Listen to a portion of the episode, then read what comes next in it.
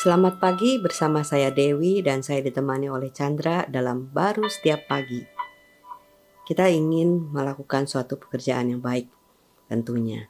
Namun kadang-kadang perbuatan baik itu menjadi sebuah tuntutan untuk kita lakukan.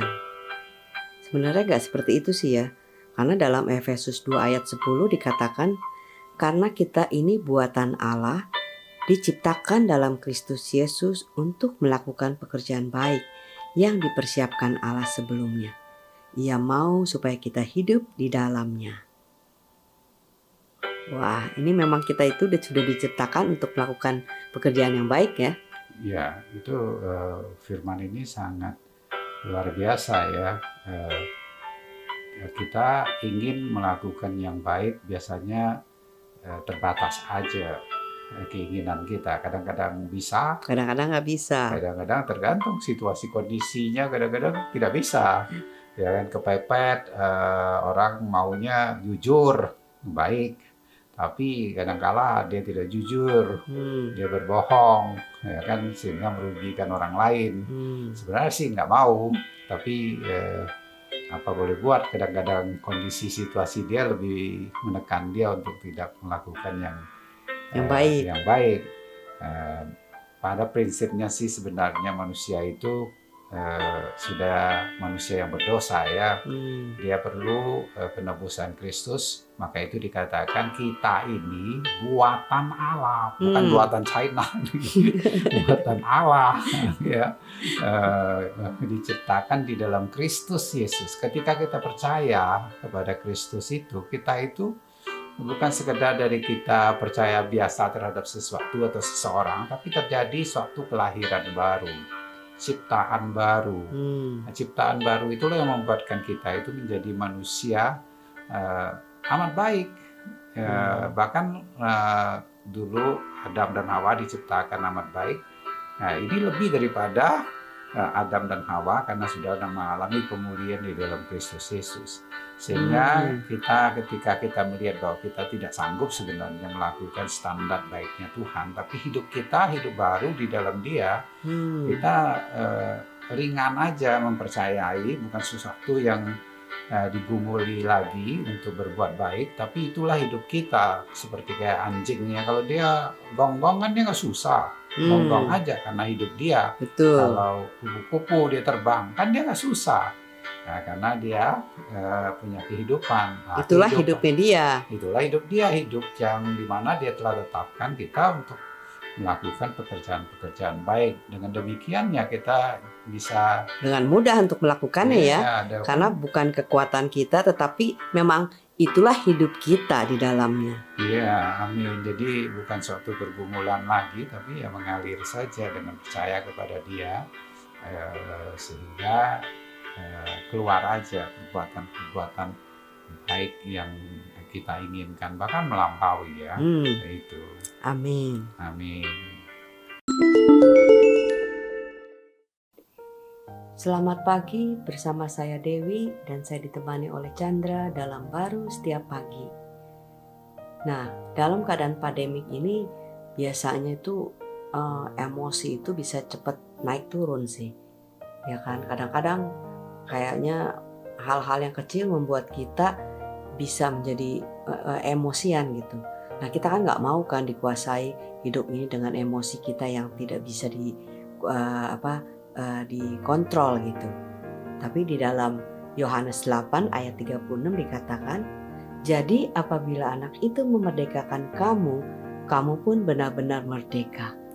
Ini gimana nih ayatnya nih? Wow, ini firman luar biasa ya eh, semua orang tentunya ingin merdeka, apalagi dikatakan benar-benar merdeka. Hmm. Kemerdekaan itu kan bukan sesuatu yang mudah ya.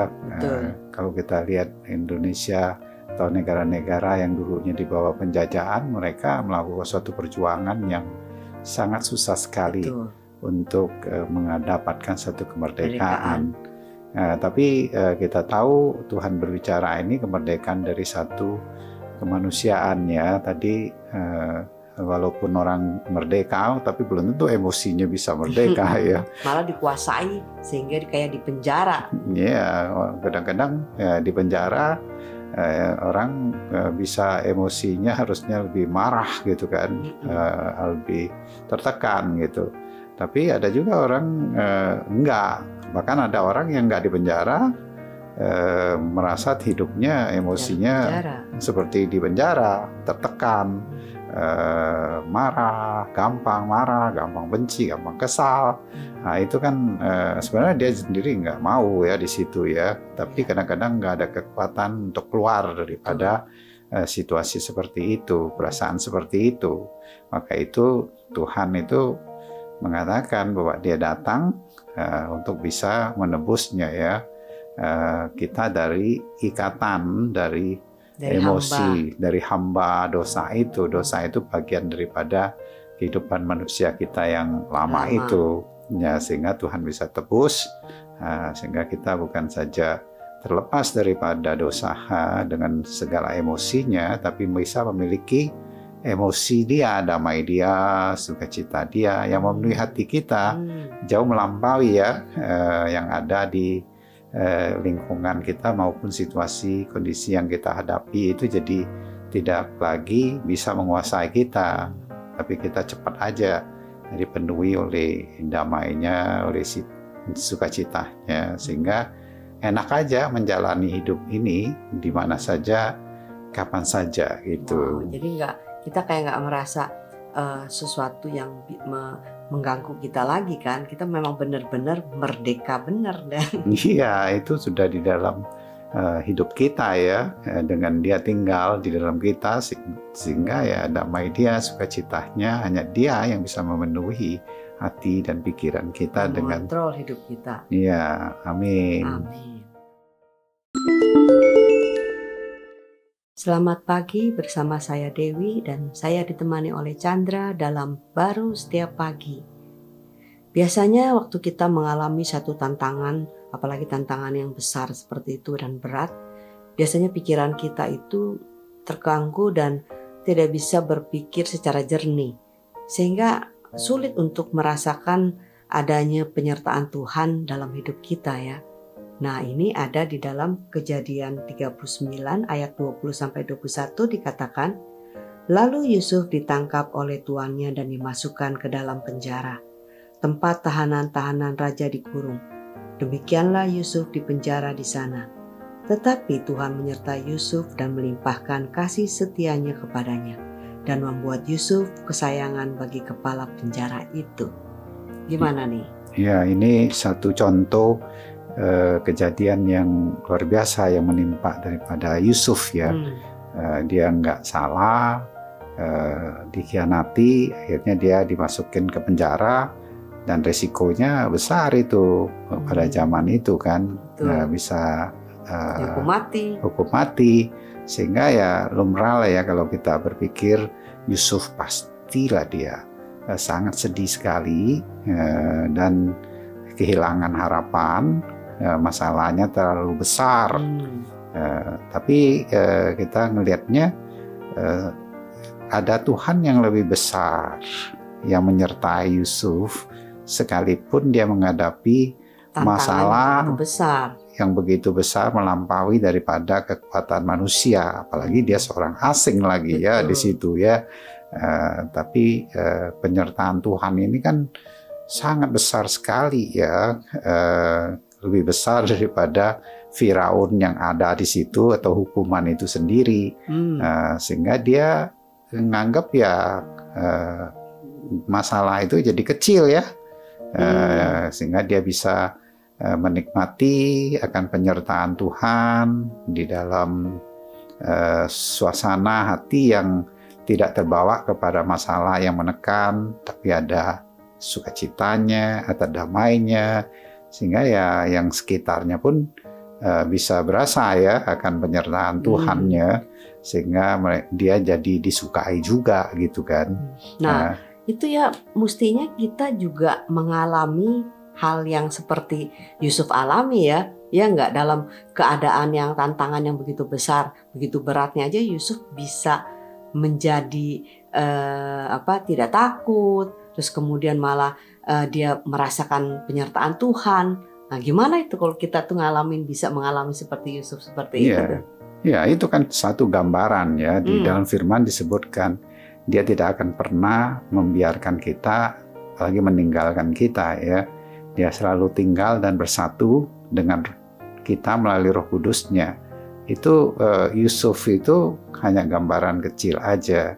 Sebenarnya yang Tuhan maksudkan itu adalah kita yang mengalami uh, penebusan dari Kristus dengan hidup rohnya sehingga kita dijadikan sebagai anaknya. Dia tidak akan pernah meninggalkan kita. Dia menyatu dengan kita. Nah, penyadaran seperti itu ya hidup kita itu hmm. eh, eh, masalah itu ya tidak akan bisa nempel ya hmm. karena eh, kita itu sendiri eh, sudah sejauh Tuhan kan. Bagi Tuhan eh, apakah ada masalah karena kita menyatu dengan Dia ya kita juga nggak ada masalah. Sebesar apa pun masalah kita ya udah menjadi sangat amat kecil ya dibandingkan dengan Tuhan yang hidup di dalam kita. Wow, amin. Amin. Selamat pagi bersama saya Dewi dan saya ditemani oleh Chandra dalam baru setiap pagi. Setiap dari kita ingin dong merasakan adanya rasa aman gitu.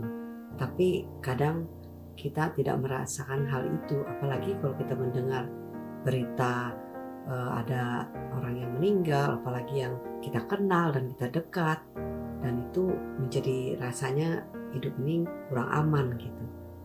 Nah ini ada kejadian juga di dalam Alkitab, dalam Daniel 6 ayat 16 dikatakan, Sesudah itu raja memberi perintah, lalu diambillah Daniel dan dilemparkan ke dalam gua singa.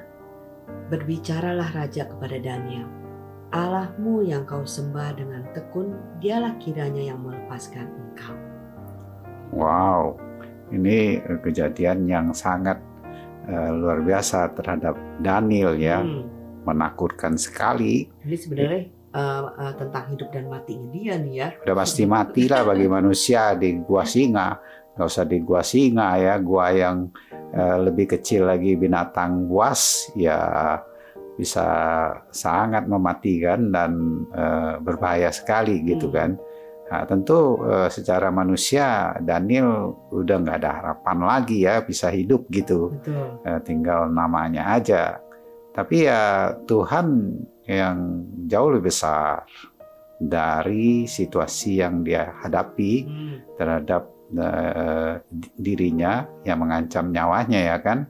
Nah, hmm. taruhannya mati dan hidup ini Uh, tapi Tuhan punya perlindungan kepada dia. Justru bukan saja dia terlindungi hidup dia, bahkan uh, bisa menyatakan ya kemuliaan daripada Tuhan, Tuhan itu sendiri ya. Uh, jadi uh, kalau kita ngelihat hidup kita apa saja sih sebenarnya kita nggak pernah lepaskan yang namanya permasalahan tapi ada Tuhan yang lebih besar yang sedang menebus bahkan kematian itu sendiri sehingga kita memiliki kehidupan Dia, eh, kebesaran Dia sehingga ya kita jalanin selalu ada aja kemuliaan Dia yang dinyatakan di dalam situasi kondisi yang kita hadapi ya. Saat-saat ini terutama ada masalah-masalah yang pandemik yang berbagai hal yang bisa terjadi yang terjadi sehingga ya Eh, rasa aman itu uh, kepada dia dari dia uh-uh. selalu memenuhi hati dan pikiran kita ya. Bukan rasa aman itu bukan sesuatu yang tidak terjadi atau sesuatu yang yang bisa dihindari ya gitu karena hidup ini kan ya penuh dengan uh, apa namanya kejadian-kejadian yang kita tidak bisa cegah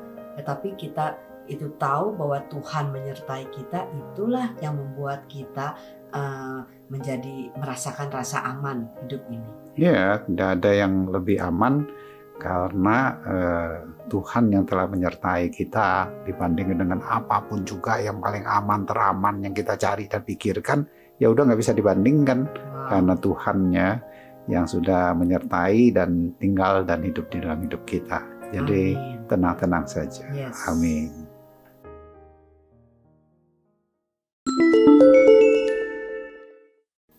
Selamat pagi bersama saya Dewi dan saya ditemani oleh Chandra dalam baru setiap pagi. Hari ini adalah Jumat Agung, di mana kita memperingati kematian Yesus di atas kayu salib. Dan apa yang Yesus lakukan di atas kayu salib itu memberikan suatu perubahan yang radikal bagi perjalanan hidup umat manusia. Seperti dalam Roma 6 ayat 11 dikatakan, Demikianlah hendaknya kamu memandangnya, bahwa kamu telah mati bagi dosa, tetapi kamu hidup bagi Allah dalam Kristus Yesus. Ya, ini ayat sangat uh, menguatkan sekali ya bagi kita dan, dan mengingatkan kita ya. Ya, suatu berita yang sangat baik. Ya, kita tahu bahwa uh, kita tidak bisa lepas ya dari uh, hidup dosa karena uh, kejatuhan Adam. Hmm. Uh, sehingga semua kita uh, sudah berdosa dikatakan sudah kehilangan dari kemuliaan Tuhan uh, sekuat-kuatnya kita berusaha untuk tidak dosa yang namanya orang berdosa ya tetap aja ada aja tindakannya yang diekspresikan di dalam dosa hmm. dan bahkan uh, maut itu adalah upah daripada dosa itu sendiri. Nah, ada orang yang bisa lepas dari mautan nggak mungkin toh. Apa pun uh, yang kita lakukan, yang kita perbuat tidak mungkin bisa lepas. Iya, maka itu diperlukan penyelamat. Amin. Uh, dalam hal ini uh, Kristus ya dia rela mati untuk kita karena begitu besarnya kasihnya dia sehingga dia menggantikan kematian kita ini melalui kematian dia. Ya. Uh, sehingga dia menebus uh, dosa kita, kematian kita dan kita menerimanya. Dan dia lakukan pada saat kita pun masih berdosa. Ya, sehingga dengan cara demikian kita eh, dijadikan yang baru ya, eh, memiliki kehidupan dia, Roh Kudus tinggal di dalam hidup kita, hmm. kehidupan kekal dengan kebenaran dia. Itulah kita yang sebenarnya yang kita percayai karena Kristus. Maka itu dengan disebutkan di firman itu bahwa anggaplah dirimu mati terhadap dosa. dosa. Itu bukan asal-asal anggap-anggap aja hmm. itu. Tapi itu adalah satu kebenaran you, uh, kita melihatnya melalui Kristus. Ya, itulah sebenarnya mati. kita kita sudah mati terhadap dosa hmm. itu dan hidup kita bukan kita lagi tapi hidup Kristus di dalam kita. Itulah yang membuat kita itu menjadi satu ciptaan yang baru dan itu tidak bisa dilakukan oleh manusia kan? Sebaik-baiknya manusia dia tidak bisa memberikan nyawanya bagi orang yang masih berdosa. Yeah. dan itu dilakukan Tuhan kan? Yeah, itu. wah luar biasa sekali. Amin